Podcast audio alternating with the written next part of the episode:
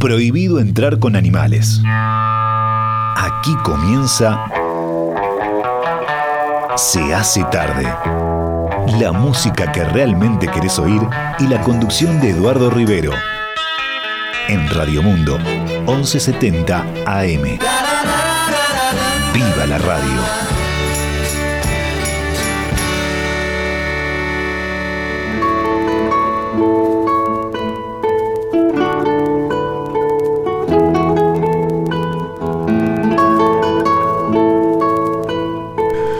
En este instante damos comienzo a un nuevo tiempo de Beatles, como todos los viernes, aquí en el marco de Se hace tarde. Esto es, por supuesto, ustedes ya lo saben, la 1170M Radio Mundo. Así que como dicen las promociones, si les preguntan qué radio están escuchando, digan Radio Mundo, Radio Mundo. Eh, bien, hemos hecho, digo hemos hecho porque hoy termina, hasta hoy hemos hecho un ciclo con datos eh, biográficos de un montón de gente que estuvo en, el equipo de los Beatles, amigos, colaboradores y demás. Y hoy vamos a tratar de terminar con, bueno, datos como de 10 o 12 personas más de las que no hemos hablado todavía, que han tenido un rol, han desempeñado un rol importante. Vamos a arrancar, eh, todo esto ilustrado, por supuesto, con algunos de los temas, en mi opinión, menos obvios de repente de los Beatles, que está bueno eh, disfrutar juntos aquí en Radio Mundo. Bueno, Oscar Romero está con nosotros, por supuesto. Y del primero que vamos a hablar es de Alistair Taylor. Alistair, ¿no? Alistair Taylor. Bueno, Alistair Taylor fue el asistente personal del manager de los Beatles, Brian Epstein, y posteriormente tuvo el cargo de director general de la compañía Apple. Taylor acompañó a Epstein en la noche histórica del 9 de noviembre de 1961, cuando los dos, Alistair Taylor y Brian Epstein, entraron en el cavern y vieron a, los Beatles tocando en vivo por primera vez. Así que estuvo en ese momento, digamos, histórico, fundamental, fundacional, podríamos decir. Eh, les, voy a, les voy a leer algunos este, datos biográficos eh, complementarios.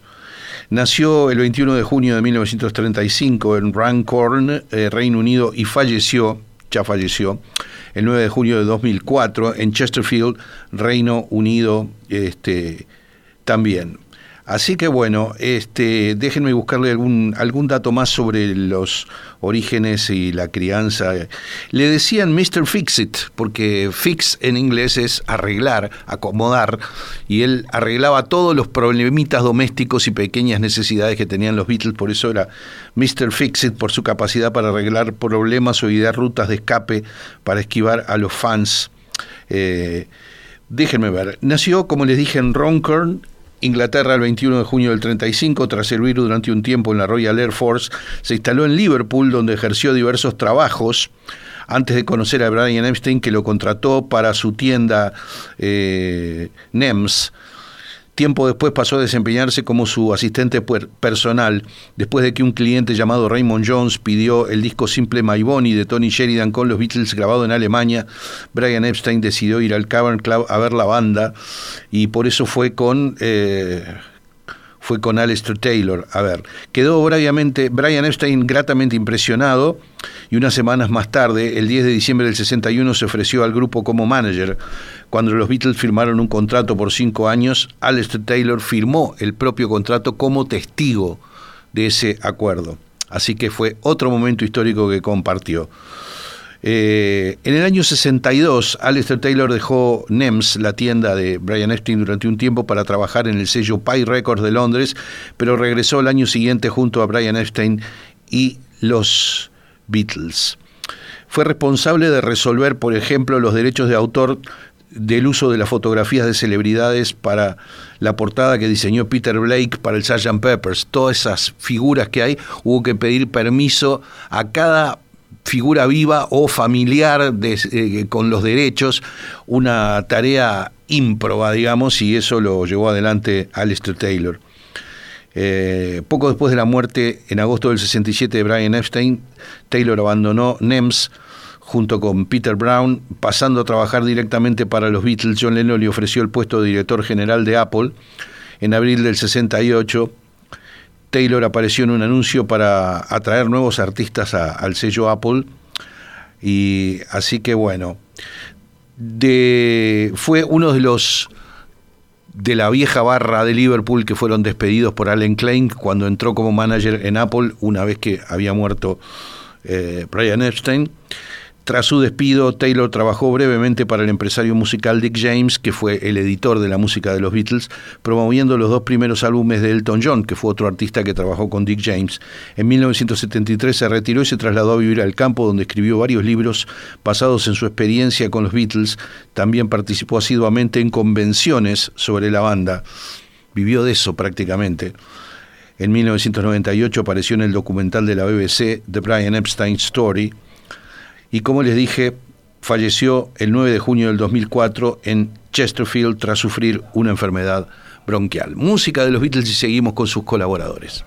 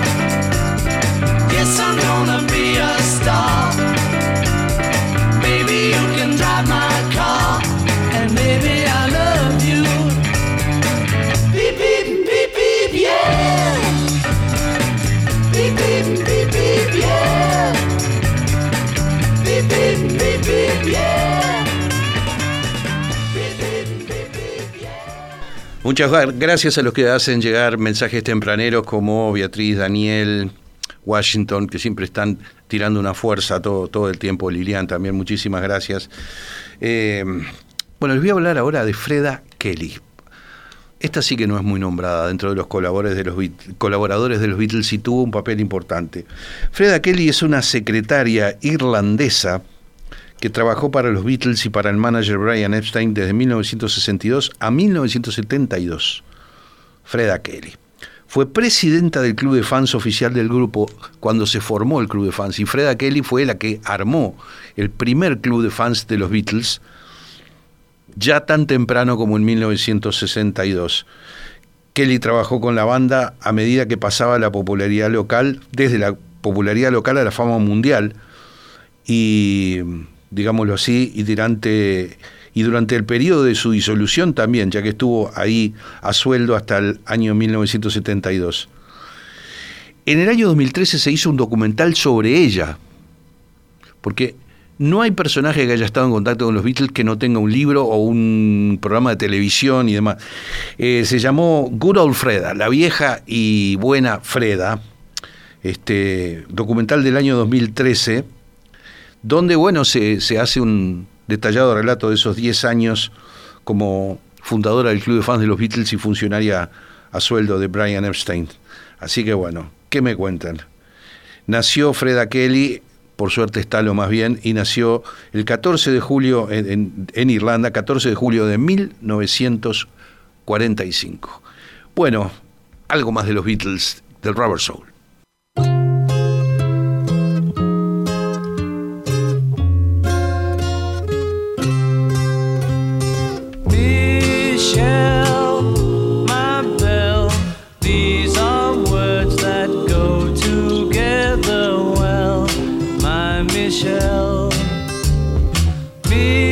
patient.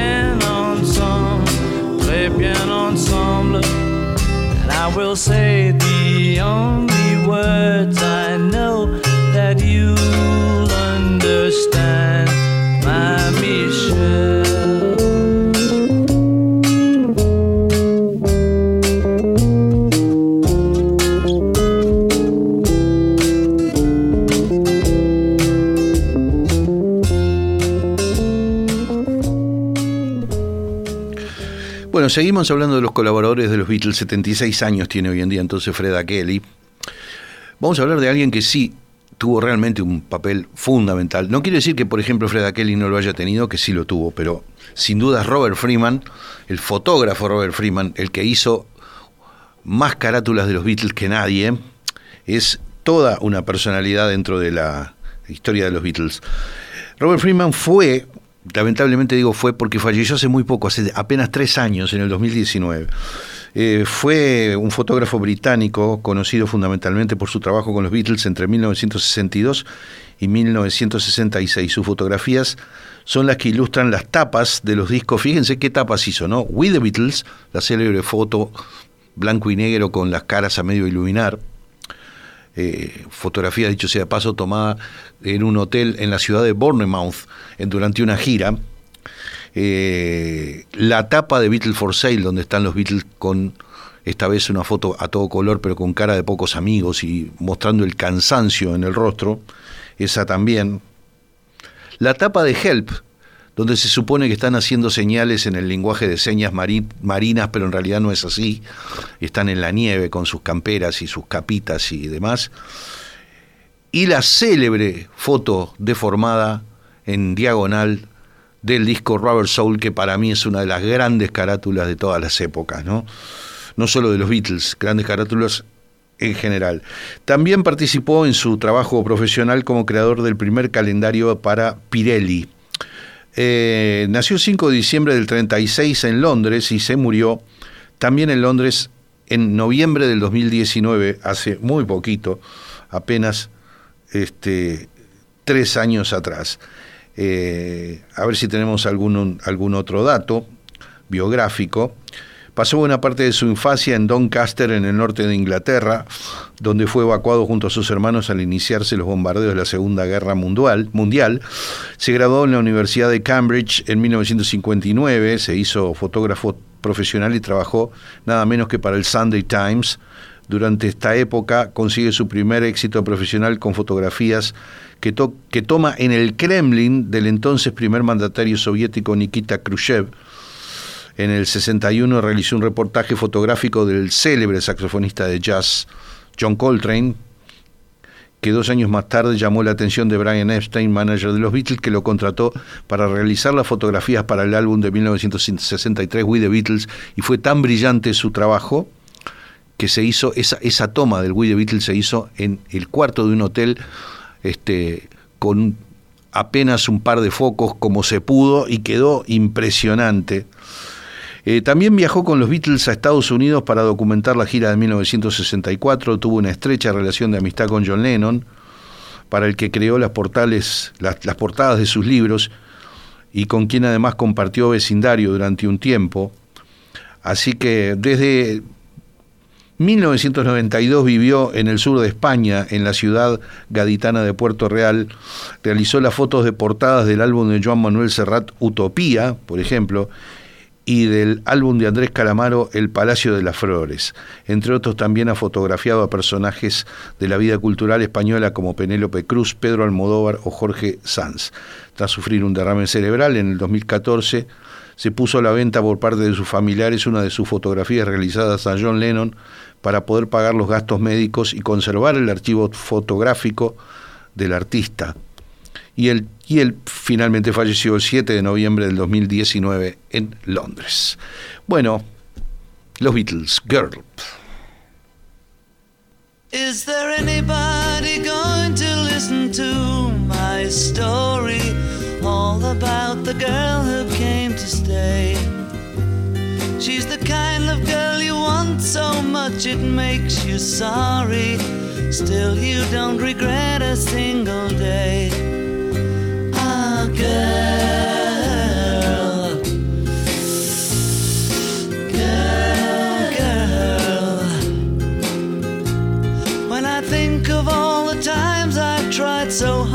to leave her She will turn to me and start to cry. And she promises the earth to me, and I believe her. After all this time,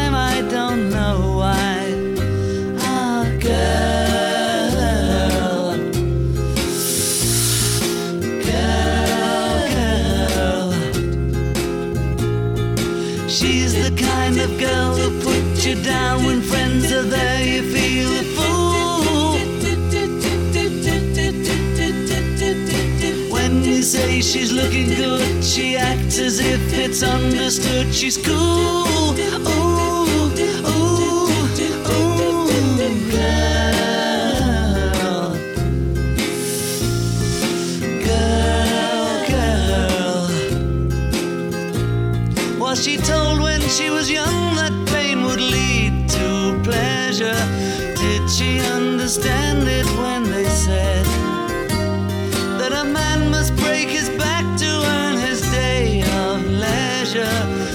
she still believe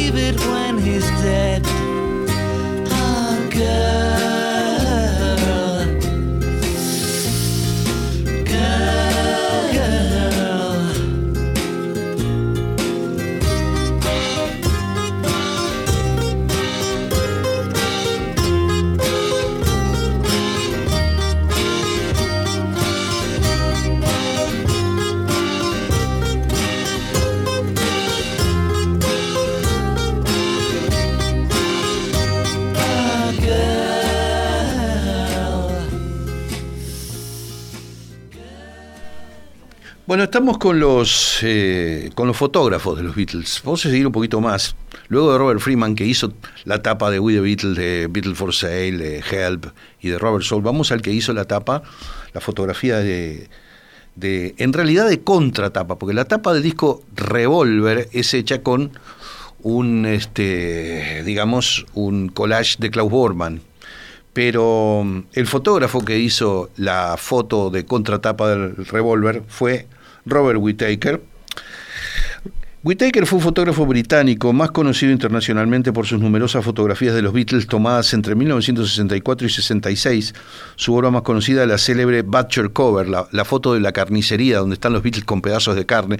Es una foto que los que saben del tema Beatles la tienen muy presente que apareció en el álbum del 66 de la banda Yesterday and Today, que fue una recopilación, y que luego esa foto fue tapada con un cartoncito pegado encima. Entonces los discos que quedan con la tapa sin el cartoncito encima valen una fortuna. Este, nació, nació el 13 de noviembre de 1939 en Harpenden, Reino Unido, murió el 20 de septiembre del 2011 en Chailey, Reino Unido, así que este, 11 años atrás falleció eh, Robert Whittaker. Y a ver si tengo algún otro, algún otro dato por acá biográfico.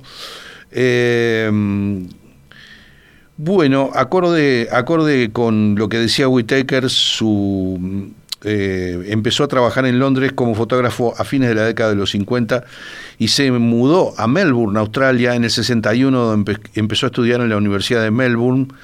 Este, y finalmente volvió, volvió a Inglaterra y eso fue lo que le permitió, lo que le permitió conocer a los Beatles. Este, él trabajaba como, fotógrafo freelance y tenía un estudio en Flinders Street y conoció, digamos, en, en, Melbourne, antes de retomar a, Inglaterra, a los Beatles en realidad los conoció en Melbourne cuando hicieron la gira de 1964. Conoció a los Beatles y a eh, el manager Brian Epstein. Así que bueno, ese fue el, digamos, el contacto que se hizo y que permitió que Robert Whittaker hiciera la foto de contracarátula, nada más ni nada menos que del maravilloso álbum Revolver. Bueno, los Beatles entonces y I'm Looking Through You.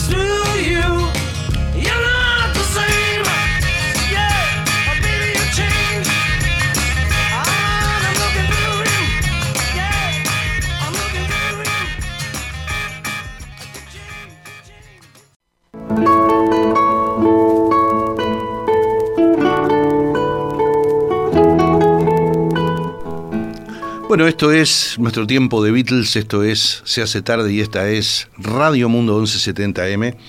Seguimos con los fotógrafos que tuvieron que ver con los Beatles y vamos al, al fotógrafo fundacional que fue Deso Hoffman. Deso Hoffman, 1912-1986. Conocido como Deso Hoffman, en realidad se llamaba Desider Hoffman y era un fotógrafo eh, de la República Checa. En los años 60 fotografió a personalidades del pop, incluyendo, por supuesto, a los Beatles. Había nacido el 24 de mayo de 1912 en lo que entonces era Austro, Austro-Hungría, que ahora es Eslovaquia. Después de estudiar periodismo en Praga, trabajó para la 20th Century Fox en París. Eh, durante la invasión de Abisinia de Mussolini fue enviado a hacer un documental, después que retornó de África, enviado a España para mm, eh, las Olimpiadas de 1936, fue enviado a Berlín y apenas este, llegó a España, antes de ir a las Olimpiadas de, Berlín, em, empezó la, la guerra civil y lo encontró a él mismo escondiéndose en las barricadas. Conoció a personalidades que estaban en la guerra civil española como el fotógrafo Robert Capa y como nada más ni nada menos que Ernest Hemingway. Fue herido varias veces a lo largo de la guerra. Este, la tercera herida fue, este, lo dejó sin memoria, amnésico por unos meses. Este, después de la guerra se quedó en Londres trabajando para varios diarios y revistas. En 1955 empezó su colaboración con Record Mirror Magazine, una revista de la industria del disco. En el 62 fue a Liverpool a fotografiar a un grupo desconocido llamado los Beatles. Hubo una mutua apreciación y simpatía que llevó a una larga amistad. De eso hizo películas de 8 milímetros durante las primeras entrevistas con los Beatles y también escenas fijas, fotografías fijas. La colección de fotos de los Beatles tomadas por Deso Hoffman ha sido mostrada en... Eh, se muestra en un museo que está en Hungría desde el año 2015. Muchas de las fotografías usadas en la edición los Beatles en vivo en la BBC, incluyendo la foto en la tapa, fueron tomadas por Deso Hoffman. Además, Deso Hoffman tomó a los Beatles grabando cuando empezaban su residencia en los estudios Abbey Road. Tan tempranas las fotos que hizo de eso que aparece George Harrison con un ojo negro porque había habido una pelea en el cavern a causa de que habían sacado a, Ring, a, Pete Best y habían traído a Ringo. Y la foto que sacó de esos Hoffman muestra a Harrison con el ojo negro. Entre, además de los Beatles, tuvo el honor de fotografiar, fíjense ustedes, a gente como Charlie Chaplin, Marilyn Monroe, Marlon Brando, Elton John, Bob Marley, Sofía Loren, Frank Sinatra, Louis Armstrong, Jimi Hendrix y bandas como los Animals y los Rolling Stones. Así que en el año 1982 una editorial sacó el libro We the Beatles, las históricas fotografías de Deso Hoffman. Así que mm,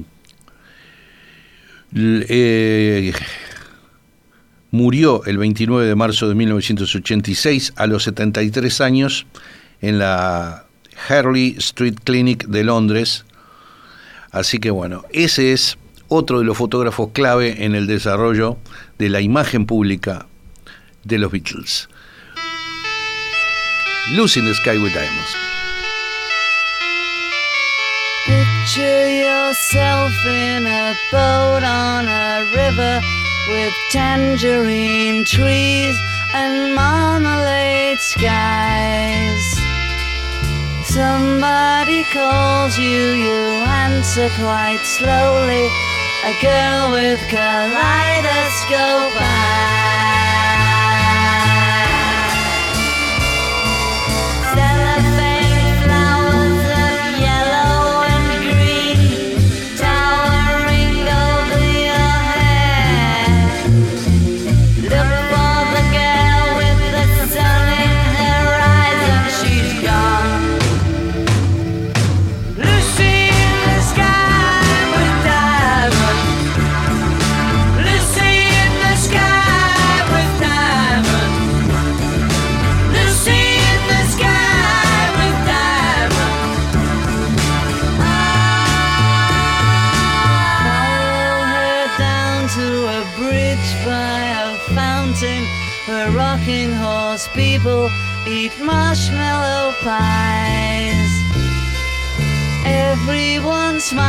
As you drift past the flowers that grow so incredibly high. Newspaper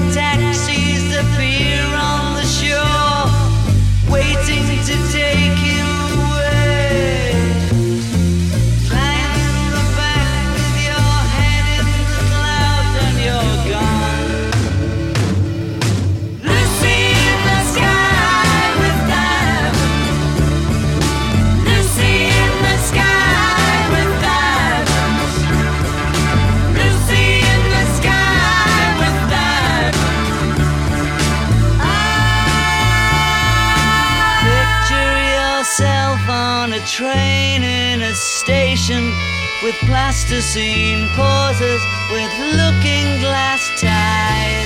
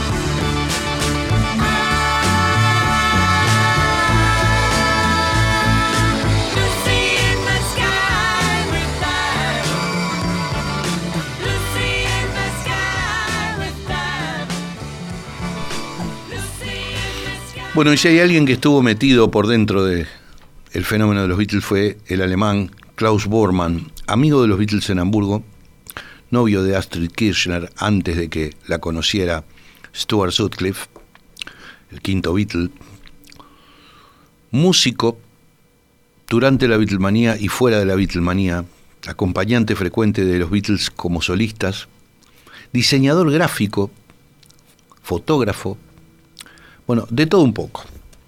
A ver, Klaus Bormann, que está vivo y que tiene 84 años hoy, nació en Berlín el 29 de abril del 38, músico, diseñador y fotógrafo, hijo de un médico eminente y conocido principalmente por su relación con los Beatles, llegó a Hamburgo en 1956 para estudiar en la Escuela de Arte, se preparaba para ser diseñador y eligió fotografía, y gracias a eso conoció a Astrid Kirchner, que también era fotógrafa, que sería este, su novia. En 1966, luego de haber conocido a los Beatles durante sus estadías en Hamburgo, en el 66 fue el encargado de diseñar el famoso collage de la portada del disco Revolver, que es algo maravilloso. Más adelante, en 1988, produjo una tapa para el simple solista de George Harrison, When We Was Fab, donde aparecía Harrison con el mismo dibujo de Revolver pero actualizado. Por el trabajo de Revolver, Borman ganó un Grammy por mejor fotografía de arte en una cubierta de disco en 1967. Tras la separación de los Beatles, Klaus grabó tocando el bajo varios discos con John Lennon. Fue miembro, entre otros, Imagine, ¿no?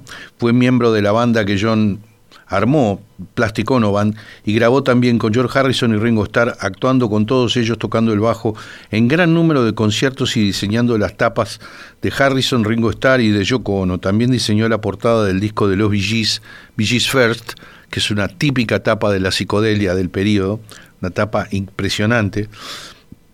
Y también las tapas de los tres álbumes del proyecto The Beatles Anthology, eh, situadas en forma correlativa, conforman un largo collage creado a partir de varios pósters y portadas de álbumes que representan las diferentes etapas del, del grupo. Así que 84 jóvenes años tiene eh, Klaus Bormann.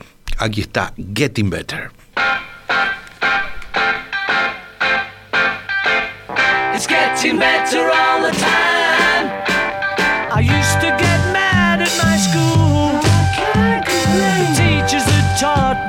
school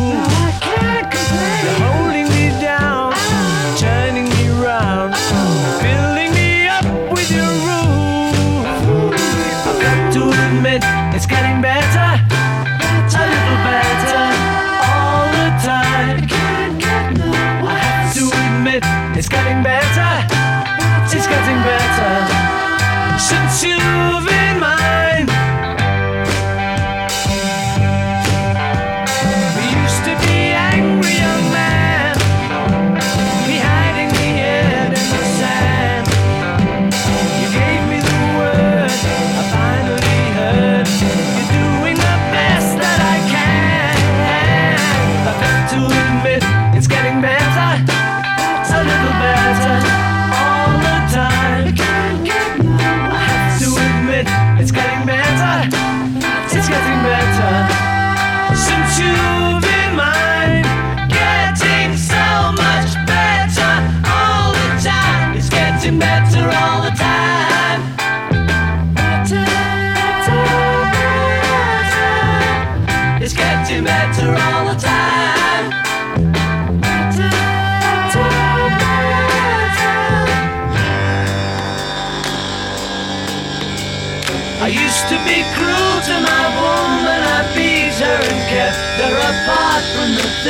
that she loved.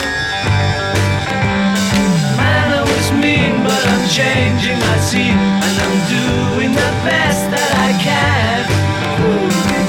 I admit it's getting better, a little better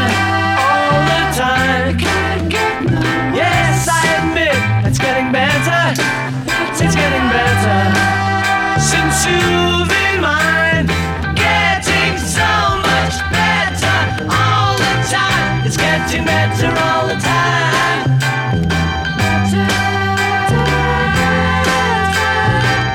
It's getting better all the time.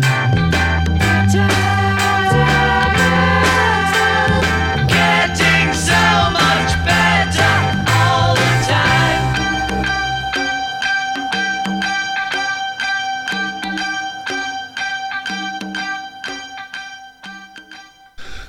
Bueno, quería decirles algunas cosas sobre, sobre Peter Blake. Déjenme buscar acá porque tenía, tenía unas... Tengo un, un artículo sobre Peter Blake que es nada más ni nada menos que el diseñador de la tapa del, del Sgt. Pepper Lonely Hearts Club Band, ¿no? Así que imagínense, Peter Thomas Blake, pintor inglés contemporáneo, y sigue siendo pintor contemporáneo porque sigue pintando y tiene 90 años. Pertenece a la primera generación de artistas del pop art británico. Tuvo una gran influencia en la época, sobre todo a partir de la exposición dedicada a ellos por la Royal Society of British Artists en 1961. Pero lo fundamental de, de Peter Blake es la tapa que diseñó con fotografías de Michael Cooper, pero sobre todo con su diseño, la tapa que diseñó del Sgt. Pepper's Lonely Hearts Club Band, que lo ha dejado, digamos que, como un artista de histórico peso en la música popular. Así que Peter Blake fue el diseñador de esa tapa loquísima que básicamente fue una idea de Paul McCartney, hacer una tapa con una banda de, de jardín o de parque dentro de un disco de los Beatles y poner a todas esas personalidades que admiraban y demás. Pero había que hacerlo. Peter Blake colocó figuras de tamaño natural, es decir, que la, la carátula del Sgt. Peppers fue hecha en un estudio de, de, fotos con las figuras recortadas en cartón y pegadas en armazones de tamaño natural. Esto fue así. Bueno, vamos con, ya que estábamos hablando del Sgt. Peppers, con When I'm 64.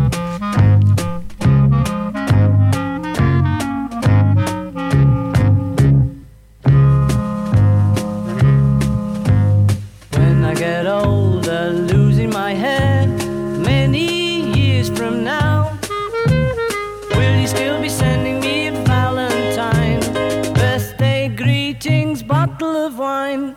If I'd been out till quarter to three, would you lock the door? Will you still need me? Will you still feed me when I'm 64?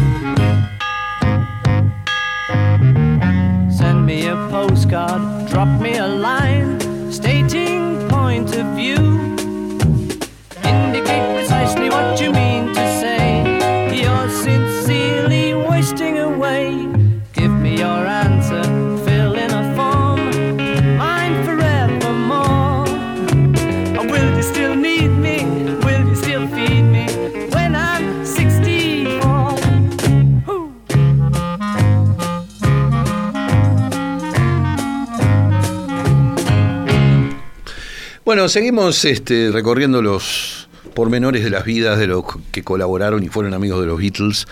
Eh, a ver, gracias a Marta por sus mensajes, a Beatriz, a Merche, a Meche, a Daniel, a Washington.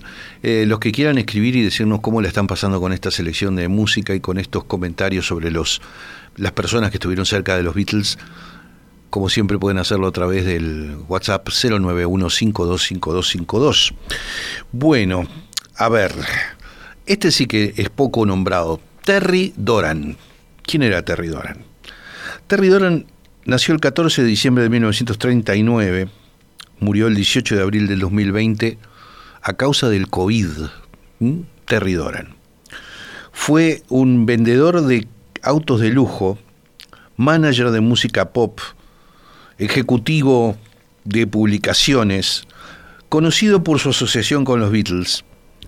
Eh, fue socio de Brian Epstein en una casa de venta de autos de lujo en los años 60 y le vendió autos de lujo a muchos de los de las personalidades de lo que se llamó el ambiente del swing en London de esos años, incluyendo miembros de los Beatles, de los Rolling Stones y de los Moody Blues.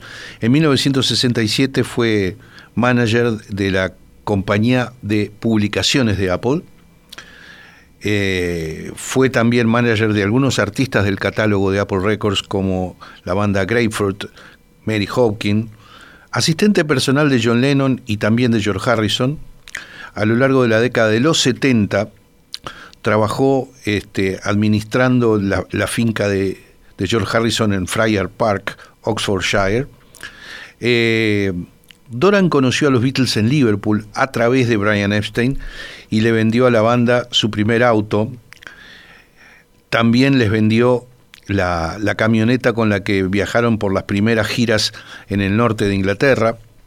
Se mudó a Londres en 1966, cuando todos se mudaron a Londres. Eh, perteneció siempre al grupo más íntimo de los Beatles, lo mismo que pasó con otros amigos de Liverpool que fueron a trabajar a Apple, y fue un eh, confidente de confianza de muchos de los miembros de la banda. Es frecuentemente citado como la inspiración de la frase que dice Meeting a man from the motor trade, ¿no? conociendo a un hombre de la industria del automóvil, que está en la letra de She's Living Home del Sgt. Peppers. Pero Paul McCartney más tarde, muchos, muchos años más tarde, negó que fuera Terry Doran el que a quien se hacía referencia en esa letra. Como les dije, murió de COVID con 80 años de edad. Bueno, esta sí que es una canción que yo amo, La Blirrita.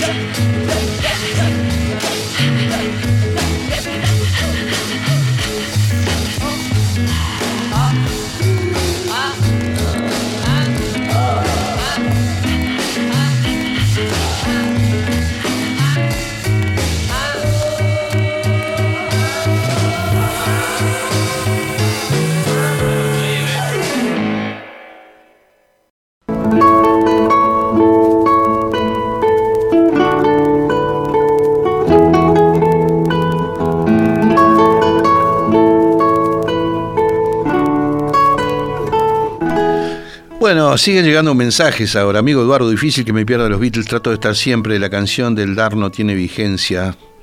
¿no? Cuando escucho una canción de los Beatles, podés leerlo al aire. Jaja, abrazo, dice Daniel. Daniel Rovira, a quien conozco hace muchos años. Muy buen programa, Eduardo. Ya habrá un reconocimiento en estos lares de tu trayectoria como divulgador de los Beatles. Me dice, me dice este Daniel por acá, otro Daniel el Daniel que tiene la foto de la, de la torta con, con frutillas, que está buenísima. Nada, muchas gracias, Daniel, de verdad. Pablo Vince, saludos, Eduardo, acá disfrutando el programa en un día de licencia, haciendo el bricolage que me ordenó la patrona. Está bien. Linda tarde para estar en casa escuchándote, abrazo. Lo mismo para vos. Una pregunta. En Girl, una vez escuché que le hacían una broma a Paul en el coro haciendo tit, tit, tit, que significa eh, teta, este, eh, las mamas. Este, es cierto, sí, sí, es, es así tal cual. Esto me lo pregunta este Daniel Romanov, sí, es así. Eh, impresionante todo lo que se mueve alrededor de los Beatles. Excelente música, a pesar del tiempo la estamos pasando súper con tarde, dice Daniel, gracias. Cecilia, Cecilia Herrera Zorrilla, nuestra reciente visitante por aquí. Buenas tardes, Eduardo, tomando café y escuchando Tiempo de Beatles. Gracias, Cecilia, muy amable. Buenas, buenas, mis recuerdos, más recuerdos, dice Beatlemanía con Elías Turbich, pero claro, por supuesto. Esto me lo dice Helen, de ahí de la zona del, eh, de los cuernos de valle, como se dice en el barrio. Bueno, a ver, este, les voy a leer unas cosas que tienen que ver. Este es el último bloque que vamos a hacer ahora donde tiene, tiene que ver la- las biografías o los datos, las fichas, pequeñas fichas biográficas de los colaboradores de los Beatles. A partir del viernes que viene, mi idea es escuchar en orden, en orden, que no, no lo hemos hecho nunca, la discografía entera de los Beatles. Simples álbumes, todo. Empezar en orden, dar los datos de grabación de cada tema y dar una opinión pues yo ahora en estos últimos programas de opinión he dado poco sobre la música, más bien muchos datos, pero a mí me gusta volver a opinar sobre las canciones, que eso es lo que más me gusta hacer. Así que empezar a escuchar en orden toda la discografía de los Beatles en el orden en que se fue eh, editando, ¿verdad? Datos de grabación y demás. Bueno, Dick James, el editor de la música de los Beatles, el que editaba las partituras y tenía los derechos de edición de las canciones de Lennon y McCartney, Harrison, etc. Dick James, el verdadero nombre era Leon Isaac Vapnik. Nació en Londres el 12 de diciembre de 1920 y murió también allí el primero de febrero de 1986, con sesenta y pico de años. Fue un músico, porque primero empezó como cantante, luego empresario. Junto a su hijo Stephen fundó el sello discográfico DJM Records, que muchos lo conocen porque editó muchos discos de Elton John. Así que junto a Brian Epstein creó la compañía de música Northern Sox, eh, conocida por haber contratado a, los Beatles. Este, así que bueno, eso es básicamente lo, lo que se puede decir fundamentalmente. Fue cantante entre 1937 y 1958 y tuvo un único hit que fue un disco simple con el tema de la serie de televisión Robin Hood este, y empresario de 1958 hasta su muerte en 1986. Este es uno de los tipos que fue más odiado por Lennon y McCartney. Eh, primero lo querían mucho y después este, le tomaron una bronca bárbara porque se dieron cuenta que él como editor se había quedado con la parte del león, digamos, había ganado fortunas y lo que les había llegado a Lennon y McCartney era una mínima parte de esas fortunas. ¿no? Entonces eso creó allí una brecha bastante insalvable entre, entre ellos. Pero en su momento fueron, fueron muy amigos suyos y confiaron mucho en él y demás. Ilustramos esto con Glass Onion del álbum blanco, un temón.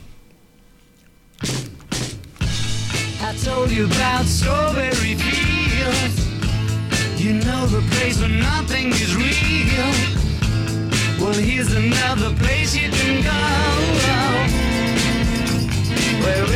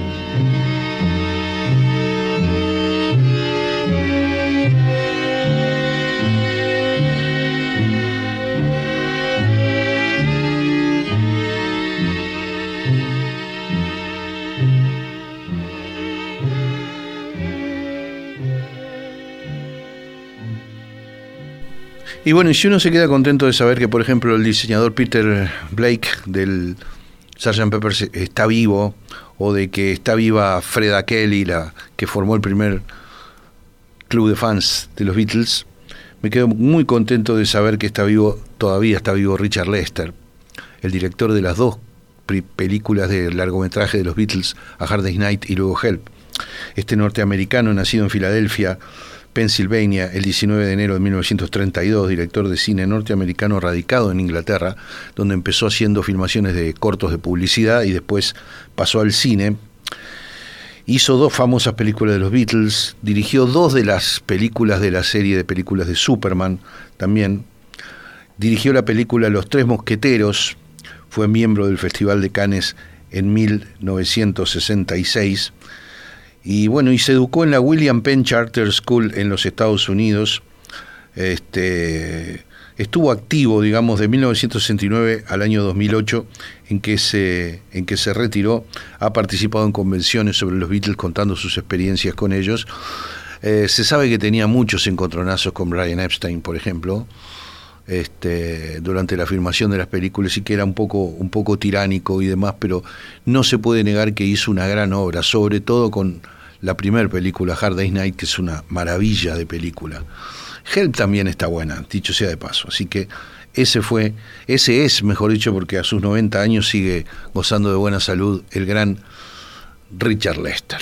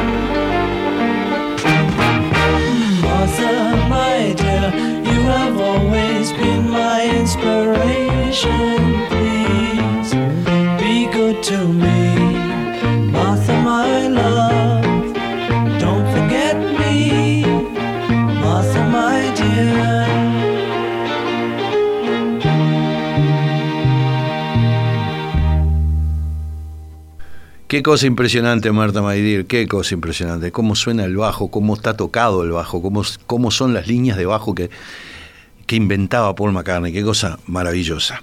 Bueno, les cuento sobre otro, otro amigo y frecuente colaborador de los Beatles, como fue el actor Víctor Spinetti, el único actor que trabajó prácticamente que en todas las películas de los Beatles.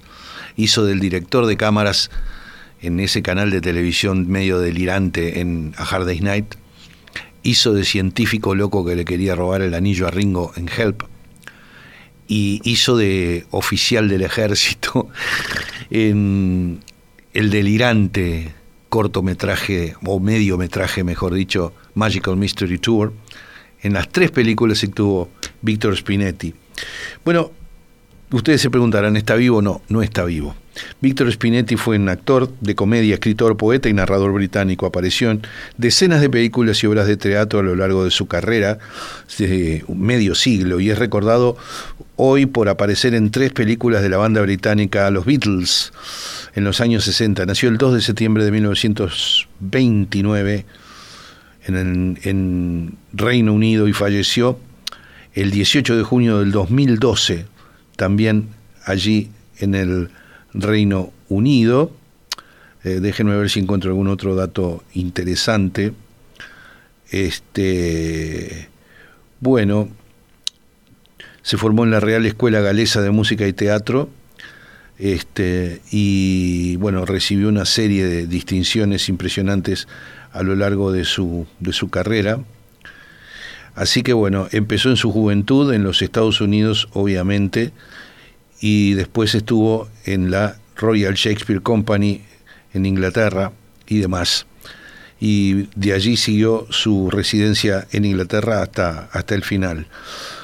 Eh, en 2011 Spinetti se le diagnosticó cáncer de próstata y murió de esta enfermedad en 2012. Somos dos Spinetti, pero yo por suerte estoy acá para contarlo porque a mí por suerte me me ha ido mejor. Lamento mucho porque sé por lo que debe haber pasado. Bueno, atención, este ya que hablábamos de Víctor Spinetti, vamos a una gran canción de George Harrison que se llama, como todos sabemos, Peace.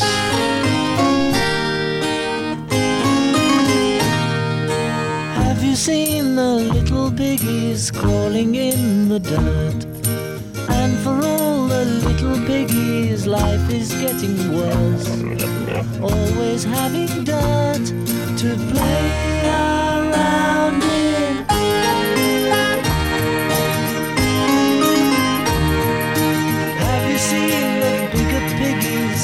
the starched white sheds?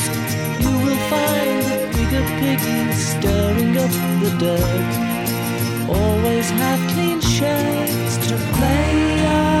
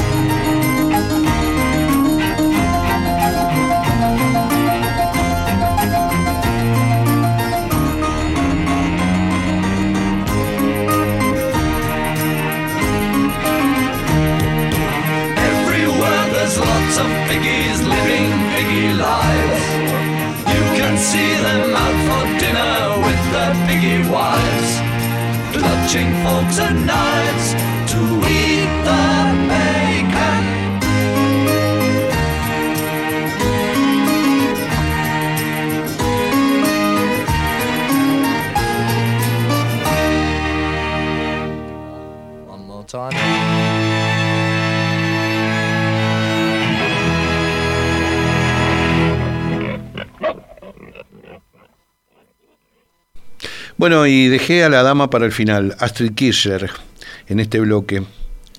Astrid fue fotógrafa y artista alemana conocida por su relación con la banda Los Beatles y sus fotografías del grupo cuando estaba en Hamburgo. Nació el 20 de mayo de 1938 en Hamburgo y falleció también en Hamburgo el 12 de mayo del 2020, hace muy poquito. El año pasado no, el otro. fue la pareja de Stuart Sutcliffe, el quinto Beatle, que se quedó enamorado de Astrid, se quedó allí. Había sido la novia de Klaus Bormann, como, como lo vimos. Ha sido consultada para realizar películas, exposiciones y de todo un poco. Sus fotos de las caras de los Beatles a medio iluminar eh, sentaron una tendencia que de la que se colgó, digamos, Robert Freeman cuando hizo la tapa de We the Beatles, que fue sin duda tras la huella estética de lo que había hecho Astrid Kirchner foto- fotografiando a los Beatles allí en, este, en Hamburgo. Eh, aunque Kirchner, eh, Kircher, no es Kirchner como el presidente argentino, sino Kircher, admitió haber realizado poco trabajo fotográfico desde 1967. Su obra ha sido exhibida en Hamburgo, Bremen, Londres, Liverpool, New York, Washington, Tokio, Viena y en el Salón de la Fama del Rock. También publicó tres libros de edición limitada de fotografías. Bueno, cerrando este bloque, entonces, Honey Pie. Working girl, north of England way. Now she's hit the big time. In the USA. And if she could only hear me, this is what I'd say.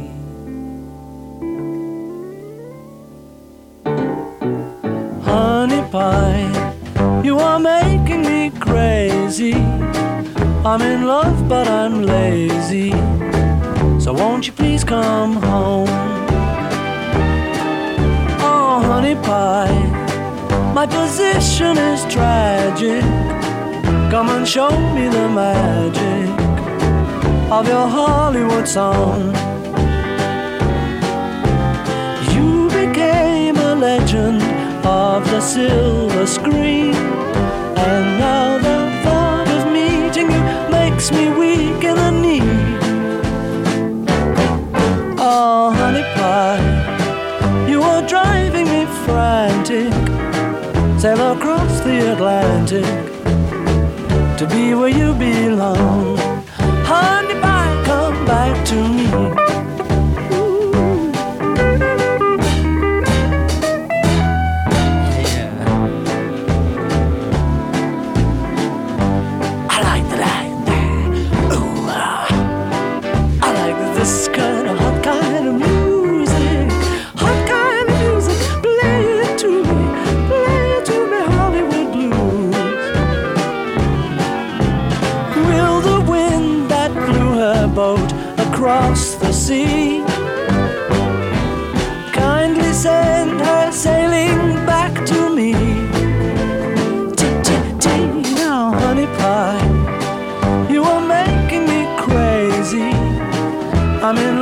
But I'm lazy.